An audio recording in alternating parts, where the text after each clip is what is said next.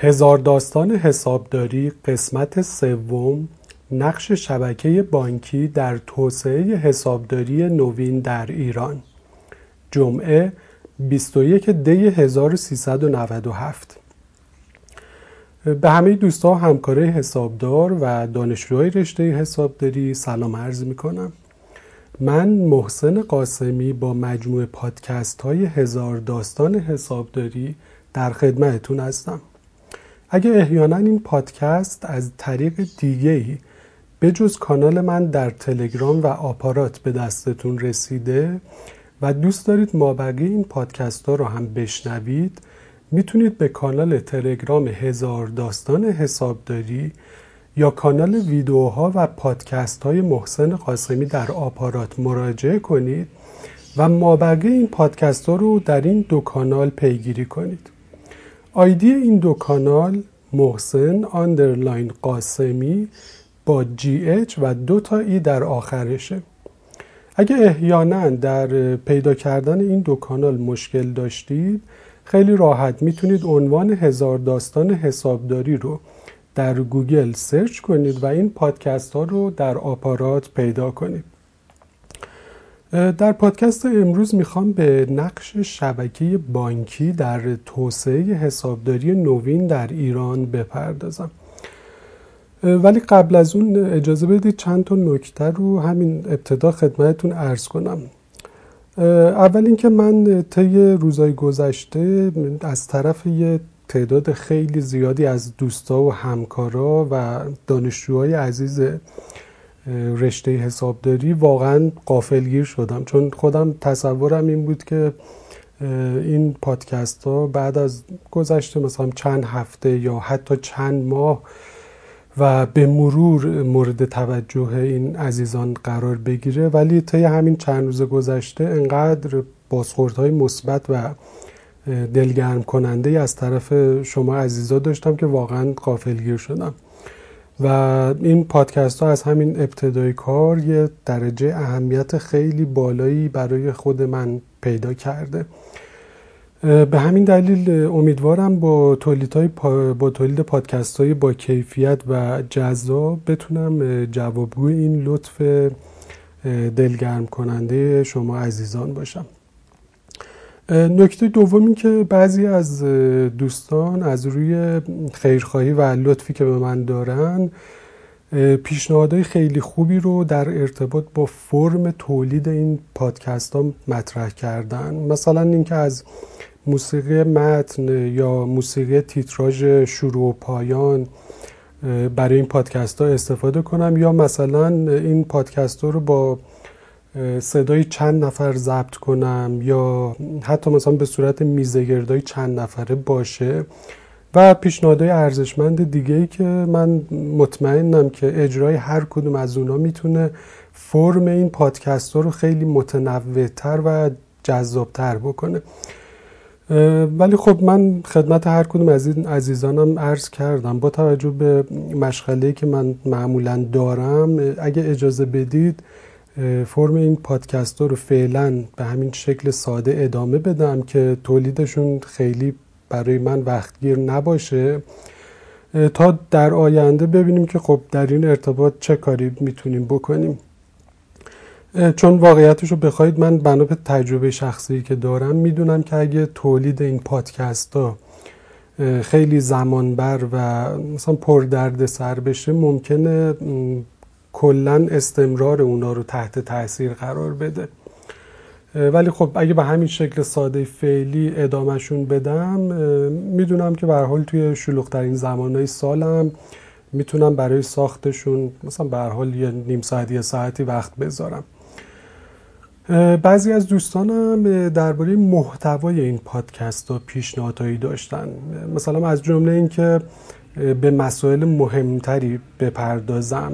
مثلا به معضلات حرفه بپردازم یا مثلا پادکست های آموزشی تولید بکنم و موضوعات متنوع دیگه ای که خب به حال برای هر کدوم عزیزان از این عزیزان احتمالا یه اولویت بیشتری نسبت به تاریخ حسابداری داره.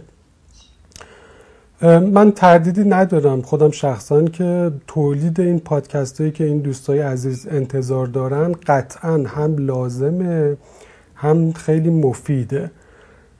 ولی خب برای تولید اونا به نظرم دوستای دیگه هستن که خیلی بهتر و تخصصی تر می‌تونن دست به کار بشن و اون پادکست رو تولید بکنن.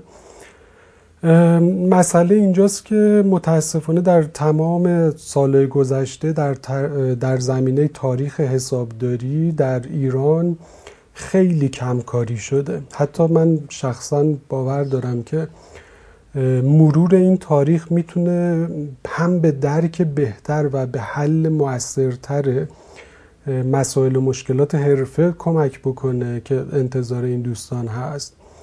هم به شناخت و درک بهتر مسائل آموزشی می‌تونه خیلی کمک بکنه. خیلی از این نکاتی که توی تاریخ حسابداری هست. و نکته آخر این که توی پادکست قبلی که قسمت دوم این پادکست بود و توی اون به مرور گذرای بعضی از عوامل مؤثر بر توسعه حسابداری نوین در ایران طی حدود 130 سال گذشته پرداختم. بعدا که خود هم همون دفعه اول پادکست رو گوش کردم بعد از انتشارش متوجه شدم که یه مورد خیلی خیلی مهمی رو اون انتهاش از قلم انداخته بودم و اونم مشارکت تاثیرگذار این نسل اول حسابدارای چارترد ایرانی در راه اندازی بورس اوراق بهادار تهران در سال 1346 بود.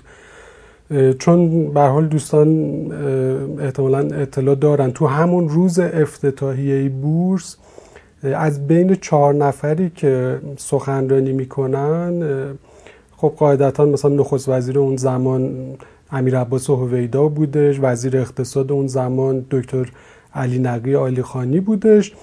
این دو نفر که سخنرانی می‌کنن دو نفر دیگه که سخنرانی کردن تو همون روز افتتاحیه بورس از همون نسل اول حسابداری چارترد ایرانی بودن.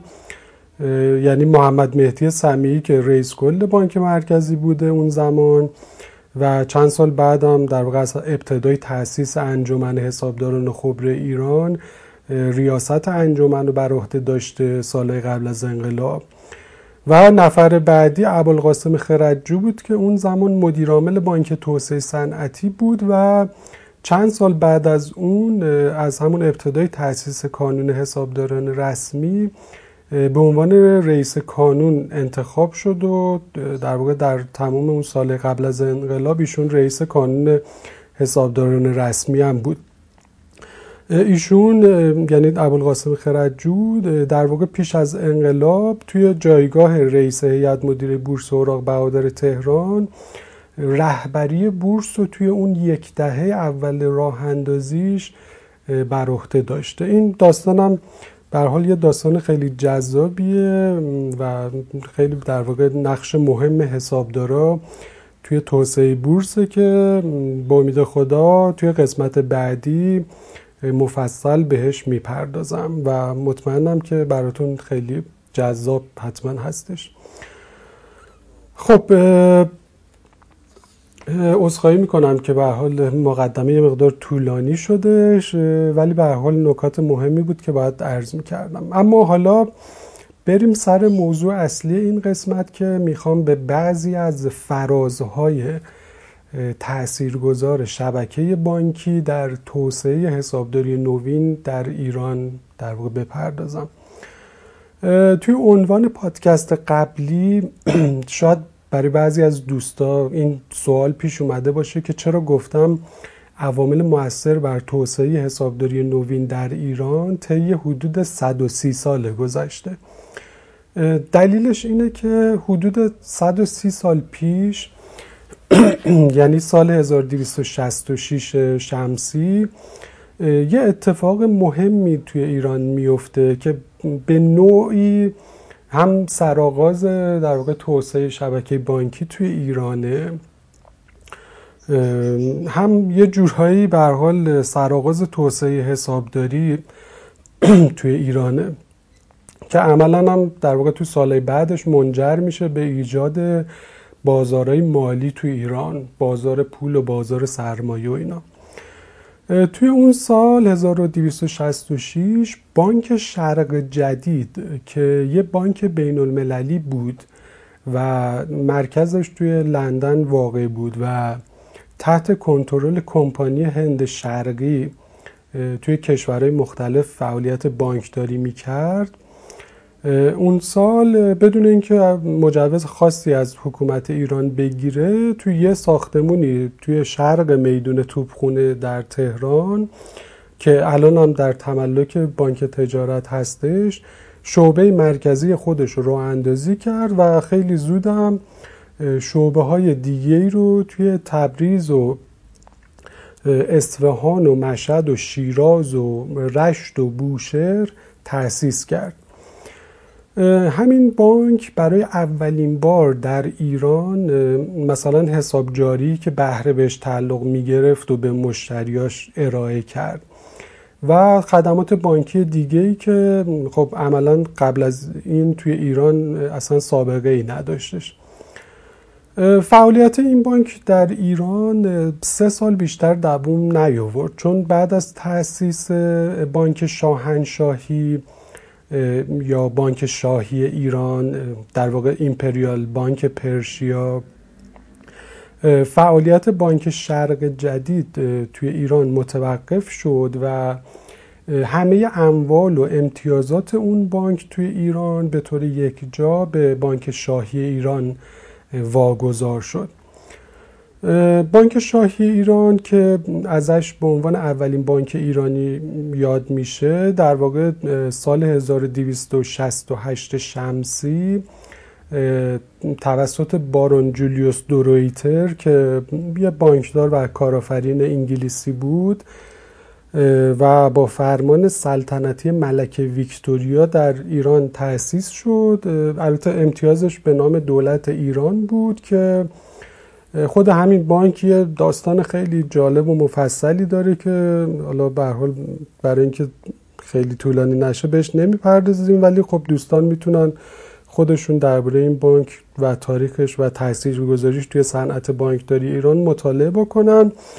فقط در همین حد بگم که توی سالهای بعد این بانک به بانک بریتانیایی خاورمیانه تغییر نام داد و الان هم در واقع یه بخشی از بانک HSBC این بانک تحولات مهمی رو توی تاریخ اقتصاد ایران به وجود آورده.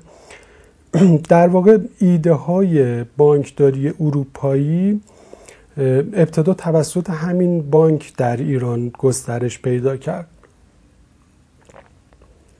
مثلا استفاده از اسکناس در ایران اولین بار توسط همین بانک و در دوره پادشاهی ناصر شاه رایج شد. به خاطر همین به حال اولین اسکناس های ایرانی که وجود داره عکس ناصر شاه روشون هست. چون رویتر در واقع به عنوان یه بخشی از امتیازات انحصاری خیلی گسترده که از حکومت قاجار گرفته بود به خاطر اون وامایی که در واقع تو دوره ناصر شاه داده بود تو زمین های مختلف یعنی تو زمینه راه ها و راهن و صد و بهره برداری از همه معادن و گمرکات و خرید و فروش توتون و تنباکو و حتی مثلا انحصار انجام کارهای عامل منفعه هم در واقع جز اون امتیازایی بود که گرفته بود که واقعا حیرت انگیزه.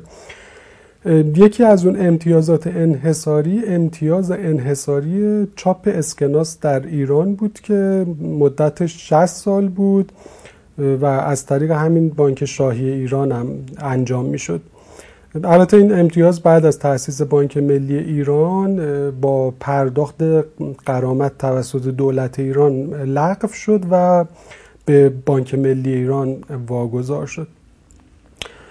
خب از اونجایی که توی اون سالا به حال انگلیسی ها و روسا تو زمینه کسب منافع مختلف در ایران یه رقابت خیلی تنگاتنگی با هم دیگه داشتن توی این زمینه بانکداری هم خیلی زود بعد از انگلیسی ها پای روسا هم به صنعت بانکداری نوپای ایران باز شد. طوری که در سال 1269 یعنی همون مثلا یه سال بعد از تأسیس بانک شاهی بانک استقرازی ایران هم توسط یکی از اتباع روسیه به نام ژاک پولیاکوف در ایران افتتاح شد. و از سال 1270 با افتتاح اداره مرکزی و چند شعبه توی شهرهای شمالی ایران فعالیت خودش رو شروع کرد.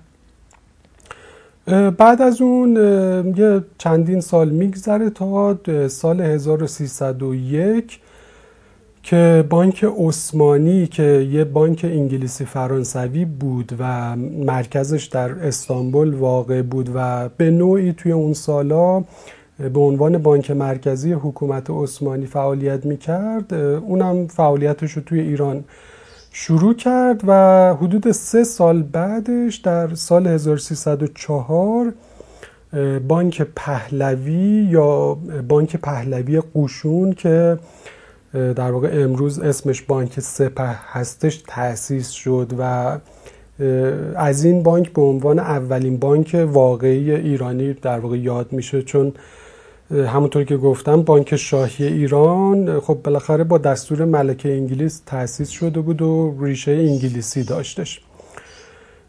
سال بعد از تأسیس بانک پهلوی قشون یعنی سال 1305 بانک روس و ایران هم راه اندازی شد. یعنی قشنگ این رقابت بین روسیه و انگلیس رو توی این زمینه بانکداری توی ایران می‌بینیم. البته به گواه تاریخ خب انگلیسی ها توی این زمینه توی ایران موفق تر بودن و بانک های روسی در واقع توی ایران اصلا توفیق چندانی به دست نیاوردن توی اون سالا. و بالاخره در سال 1306 بانک ملی ایران تأسیس شد. یعنی همونطور که ملاحظه می‌کنید از سال 1266 که شعبه بانک شرق جدید به عنوان اولین بانک در ایران راه اندازی شد تا سال 1306 که بانک ملی ایران تأسیس شد ظرف قریب به چهل سال به مرور صنعت بانکداری در ایران شکل گرفت. خب طبیعتا کارکنای اداره, اداره های مرکزی و شعبه های این بانک ها از جمله خب مهمترین اونا حسابداراشون در ابتدا عموما از اتباع خارجی بودن. چون همطور که عرض کردم قبل از اون اصلا حسابداری نوین توی ایران به معنی امروزیش وجود نداشت. خب یه سری مثلا میرزاهایی بودن که با همون روش های قدیمی و سیاق نویسی و مثلا دفتر بیاز نویسی و اینا در واقع حساب کتاب های بازاری ها و تاجرای اون زمان رو ثبت و ضبط می‌کردن. شرکتی هم به معنی امروزیش یعنی شخصیت حقوقی خب وجود نداشت. چون به حال می‌دونید که قانون تجارت تازه اردیبهشت سال 1311 به تصویب مجلس شورای ملی رسید. به همین دلیل همزمان با شکل گرفتن شبکه بانکی در ایران توی همون در واقع دوره قاجار دوره ناصر شاه به بعد به مرور یه نسلی از حسابدار ایرانی هم در شبکه بانکی نوپای اون سالا پرورش پیدا کردم همطور که توی پادکست قبلی هم عرض کردم از جمله شناخته شده ترین و تاثیرگذارترین این حسابداری بانکی می‌تونیم به زنده یاد علی اصغر آموخته اشاره کنیم که ایشون سال 1284 شمسی توی یه خانواده فرهنگی در بندرانزلی متولد شد. و چون پدرشون توی وزارت معارف اون سال کار می‌کرد تحصیلات ابتدایی و متوسطهشون رو توی مدرسه هدایت و دبیرستان علمی تهران گذروندن و بعد از گرفتن دیپلم ابتدا حدود 6 سال توی اداره فرهنگ استان گیلان مشغول به کار دولتی شدن.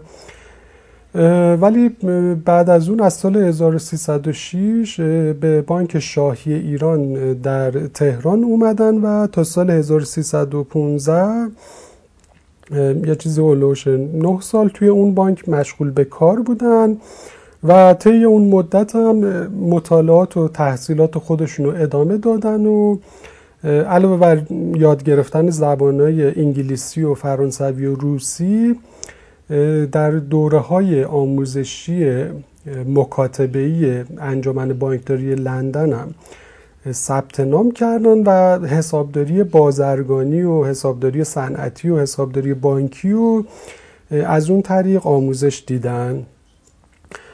ایشون در سالهای بعدش در بانک فلاحتی و صنعتی ایران و وزارت بازرگانی و شهرداری تهران مشاغل مختلفی داشتن تا اینکه بالاخره در خرداد سال 1318 کار خودشون رو توی مهمترین و تاثیرگذارترین محل خدمتشون یعنی اداره کل حسابداری بانک ملی ایران شروع کردن. و سه سال بعدش توی مهر ماه 1321 به عنوان رئیس اون اداره انتخاب شدن. یکی از یادگارهای تاثیرگذار و موندگار زنده یاد آموخته طی اون سالا تعلیف دوره دو جلدی کتاب علم حسابداری بود که به حال به عنوان یکی از اولین منابع آموزشی حسابداری نوین در ایران مورد استفاده بود. خب بانک ملی ایران علاوه بر این نقش به حال تاثیرگذار زنده یاد آموخته یه تاثیرگذاری بزرگ دیگه هم در توسعه حسابداری ایران توی کارنامه خودش داره. در واقع این نقش مادری بانک ملی ایران برای حسابداری ایران. و اونم بورسیه کردن اولین گروه دانشجویان ایرانه که پاییز 1315 برای اولین بار برای تحصیل در رشته حسابداری به انگلستان رفتن و همونطور که توی پادکست قبلی هم گفتم توی یکی از پادکست های آینده مفصل داستان جذاب این دوازده دانشجو رو تعریف می‌کنم. ولی اون بخشیش که مربوط به این قسمت میشه اینه که از بین اون دوازده نفر که هفت نفرشون بعد از تکمیل کردن تحصیلات حسابداریشون و عضویت در انجمن حسابداران چارترد انگلستان و ولز به ایران برگشتن. دو نفرشون نقش خیلی برجسته ای در بانکداری ایران توی در واقع سی و چند سال بعد از برگشتنشون به ایران ایفا کردن. و به دلیل این جایگاه ویژه‌ای که توی بانکداری ایران داشتن اون دو نفر نقش بسیار تاثیرگذاری هم در توسعه حسابداری ایران ایفا کردن. اون دو نفر که حتما میشناسیدشون زنده یاد محمد مهدی سمیعی بود و زنده یاد ابوالقاسم خرجو که مطمئنا زندگی نامه هر کدوم از این دو عزیز اونقدر جذابه و اونقدر بر حال حق به گردن ما حسابدار ایرانی دارن که حتما برای هر کدوم از این عزیزان به طور اختصاصی یه پادکست در آینده ضبط می‌کنم و جزئیات زندگی نامشون و به حال نقشی که برای توسعه حسابداری ایران و حتی مثلا نقشی که توی شبکه بانکی ایران داشتن و به جزئیات توی اون پادکست آینده بهش اشاره می‌کنم.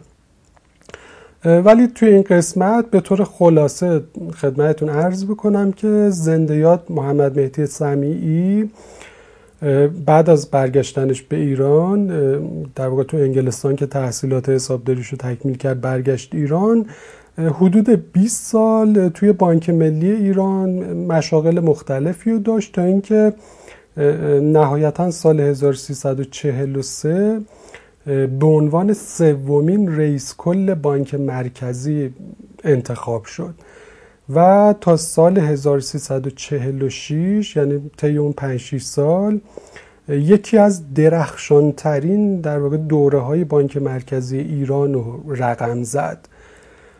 تا جایی که اصلا خیلی ها معتقدن که اساسا بانک مرکزی در دوره ریاست ایشون بود که یه سر و شکل مناسبی پیدا کرد و توی ساختار اقتصادی ایران جایگاهش تثبیت شد. ایشون به همراه علی نقی آلیخانی که اون زمان وزیر اقتصاد بود دهه چهل و محمد علی صفی اسویا که اون زمان وزیر مشاور و رئیس سازمان برنامه بودجه بود و دوست و همکلاسی سابقش زندیات ابوالقاسم خردجو که مدیرعامل بانک توسعه صنعتی ایران بود طی یه دوره طولانی. یه همکاری تیمی خیره کننده رو در واقع این چهار نفر طی اون سالهای دهه 1340 به نمایش گذاشتن که در نتیجهش یکی از درخشانترین دوره های شکوفایی اقتصادی ایران طی اون سالهای دهه 1340 رقم خورد. به طوری که در واقع اقتصاد ایران توی اون سالا چندین سال پی در پی رشدهای دو رقمی رو تجربه کرد. حالا از جزئیات این عملکرد اقتصادی که بگذریم یکی از پیامدهای اصلی اون دوره شکوفایی اقتصادی ایران توسعه حرفه حسابداری ایران بود. یعنی این در واقع رابطه همبستگی تنگاتنگی که بین شکوفایی اقتصادی ایران و توسعه حرفه حسابداری ایران هستش واقعا یکی از موضوعات خیلی جالب توجهه که قطعا محمد مهدی سمیعی و ابوالقاسم خردجو بدون تردید دو رکن اصلی این در واقع توسعه بودن و من خودم شخصا که اعتقاد دارم اگه اون دو نفر توی اون دوره در واقع به خصوص و طلایی خودشون حسابدار نبودن اصلا مسیر توسعه حرفه حسابداری ایران احتمالا به یه شکل دیگه ای رقم می‌خورد و اصلا ابدا اهمیتی که حسابداری و گزارشگری مالی و حسابرسی مستقل برای اون دو نفر داشتش چون حسابدار بودن خودشون برای افراد دیگه اصلا به این اندازه مطرح نبود.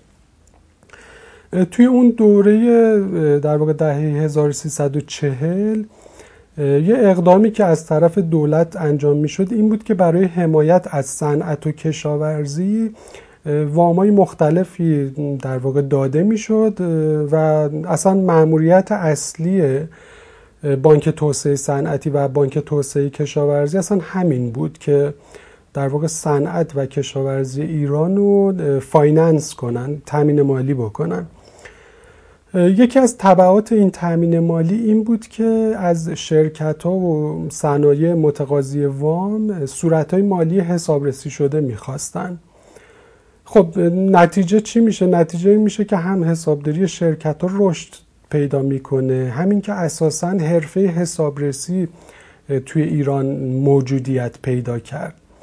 خب طبیعتا اون اولش اول مثلا شعبه های مؤسسات حسابرسی بزرگ و بین المللی توی ایران شروع به کار کردن. خب چون به حال مثلا وقتی بانک ها گزارش حسابرسی می‌خواستن به حال تا اون زمان هیچ مؤسسه حسابرسی ایرانی که وجود نداشت. به همین دلیل طبیعتا اول مؤسسات حسابرسی غیر ایرانی اومدن. ولی خب خیلی زودم چند سال بعد مؤسسات حسابرسی ایرانی هم حالا مثل مؤسسات حسابرسی دقیق و پارس و خبره و مجذوب و این مؤسساتی که به حال اون زمان راه اندازی شدن متعاقبش راه اندازی شدن و خیلی جالبه که بلافاصله در واقع بعد از این دهه چهل که این اتفاق افتاد توی دهه همون ابتدای دهه بعدش اسفند 1351 اول انجمن حسابداران خبره ایران تأسیس میشه. یه سال بعدش اسفند 1352 کانون حسابداران رسمی تأسیس میشه. چون همونطور که تو پادکست قبلی هم عرض کردم این در واقع حسابدارای چارترد و حسابدارای دیگه توی سه دهه قبل از این سه بار تلاش کرده بودن که انجمن حرفه‌ای برای حسابدارا راه اندازی بکنن و هر بار تلاششون ناموفق بود. چون اصلا قبل از اون اصلا حرفه حسابداری توی ایران وجود نداشت. که مثلا بخوان برای افرادش انجمن را بندازن. ولی همین که موتور توسعه اقتصادی ایران توی دهه 1340 در واقع به راه افتاد و شتاب گرفت در عرض در واقع یک سال همون ابتدای دهه پنجاه هم انجمن هم کانون با قدرت فعالیت خودشون رو شروع کردن. سمیعی و خرجود به عنوان دو در واقع تکنوکرات حسابدار که از جمله تاثیرگذارترین مدیران شبکه بانکی اون سالهای کشور بودن. یه اقدام تاثیرگذار دیگه هم توی کارنامهشون دارن که مطمئنا نقش کلیدی در توسعه حسابداری ایران هم در واقع داشته و اونم راه اندازی بورس اوراق بهادار تهران در سال 1346 بود. یعنی همون دهه 1340 که به حال اون اتفاق افتاده بود.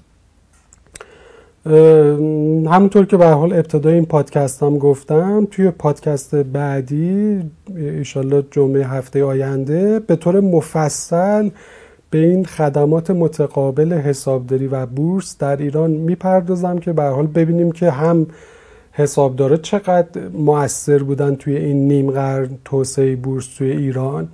هم از اون طرف به حال بورس چقدر کمک کرده به توسعه حسابداری در ایران.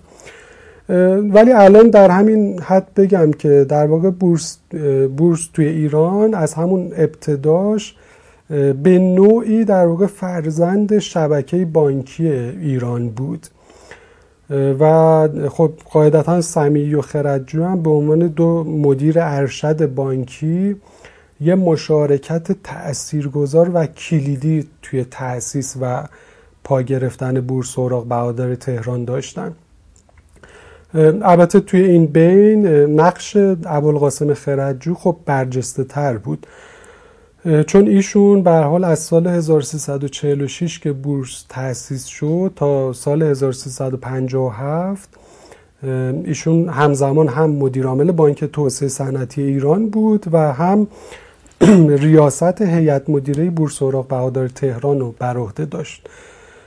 یعنی در واقع رهبری بورس توی اون یه دهه اول راه اندازیش بر عهده در واقع ابوالقاسم خردجو بود و خب مشخصه که به حال ایشون به عنوان یه حسابدار چه اهمیت برجسته و چه نقش برجسته رو برای حسابداری و گزارشگری مالی و حسابرسی مستقل شرکت های بورسی خب قائل می شدن خب از اون سالا که بگذریم شبکه بانکی توی سالهای اخیرم در واقع یه فراز خیلی مشخصی داشته یعنی یه تاثیرگذاری ویژه‌ای داشته توی حرفه حسابداری ایران که حتما همه شما عزیزان رو به خاطر دارید. اگر خاطرتون باشه بعد از اینکه مذاکرات دیپلماتیک بین ایران و اتحادیه اروپا و گروه پنج به علاوه یک طی سالهای 2013 تا 2015 به نتیجه رسید توی در واقع 23 تیر 1394 و منجر به این شد که توافق جامع و نهایی هسته‌ای وین که اونو با عنوان شناخته شده و رسمی برنامه جامعه اقدام مشترک یا همون برجام می‌شناسیم. در واقع متعاقب این توافق. یه پروژه‌ای توی بانک مرکزی ایران در واقع تعریف شد تحت عنوان پروژه گزارشگری مالی بین المللی چون به هر حال بانک ایران که می‌خواستن روابط بانکیشون رو برگردونن به حالت عادی با دنیا ازشون مطالبه می‌شد که در واقع صورت های مالی طبق استانداردهای بین المللی گزارشگری مالی یا همون آیفارس در واقع باید ارائه بدن. این پروژه که عرض کردم خدمتون در قالب کارگروه مطالعاتی آیفارس در صنعت بانکداری هم توی بانک مرکزی کلید خورد. که در نتیجه اون اواخر همون سال 1394 در واقع نتیجه این پروژه طی بخشنامه مورخ 25 بهمن 1394 در قالب صورت های مالی نمونه بانک ها همگرا با آیفارس از طرف معاون نظارتی بانک مرکزی برای اجرا به مدیرای شبکه بانکی کشور ابلاغ شد. و به حال خودتون شاهد بودید که بعد از اون اتفاق یه جنب و جوش خیلی زیادی توی حرفه حسابداری ایران به وجود اومد برای آموزش و اجرای آیفارس خب ما به حال توی تمام سال قبلش هم خیلی از در واقع افراد حرفه از ضرورت اجرای آی فارس توی ایران می‌گفتن. ولی خب این اتفاق که افتاد و بانک مرکزی که این اقدام انجام داد در واقع موجب شد که این تاثیرگذاری رو توی حرفه حسابداری ایران داشته باشه و حتی دامنه این کار به شرکت های بزرگ بورسی هم کشیده شد. البته حالا دیگه بماند که بعد از خروج آمریکا از برجام و اتفاقایی که طی امسال افتاد اون تب و تاب اجرای آی فارس متاسفانه فروکش کردش چون به حال اون نهادهایی که متولیش بودن سازمان بورس اوراق بهادار و خود بانک مرکزی دیگه متاسفانه با قوت و جدیت پیگیری نکردن. ولی خب مطمئن باشیم که دیر یا زود این مسائل و مشکلات برطرف میشه و دوباره شبکه بانکی کشور مثل یه موتور محرکی برای اجرای استانداردهای بین المللی گزارشگری مالی یا همون آیفارس در ایران در ایران عمل می‌کنه. خب دوستا همکارای عزیز امیدوارم که خستتون نکرده باشم و تا آخر این پادکست منو همراهی کرده باشید. تا پادکست بعدی که توی اون می‌خوام به خدمات متقابل حسابداری و بورس اوراق بهادار در ایران به طور مفصل بپردازم فعلا خدا نگهدار.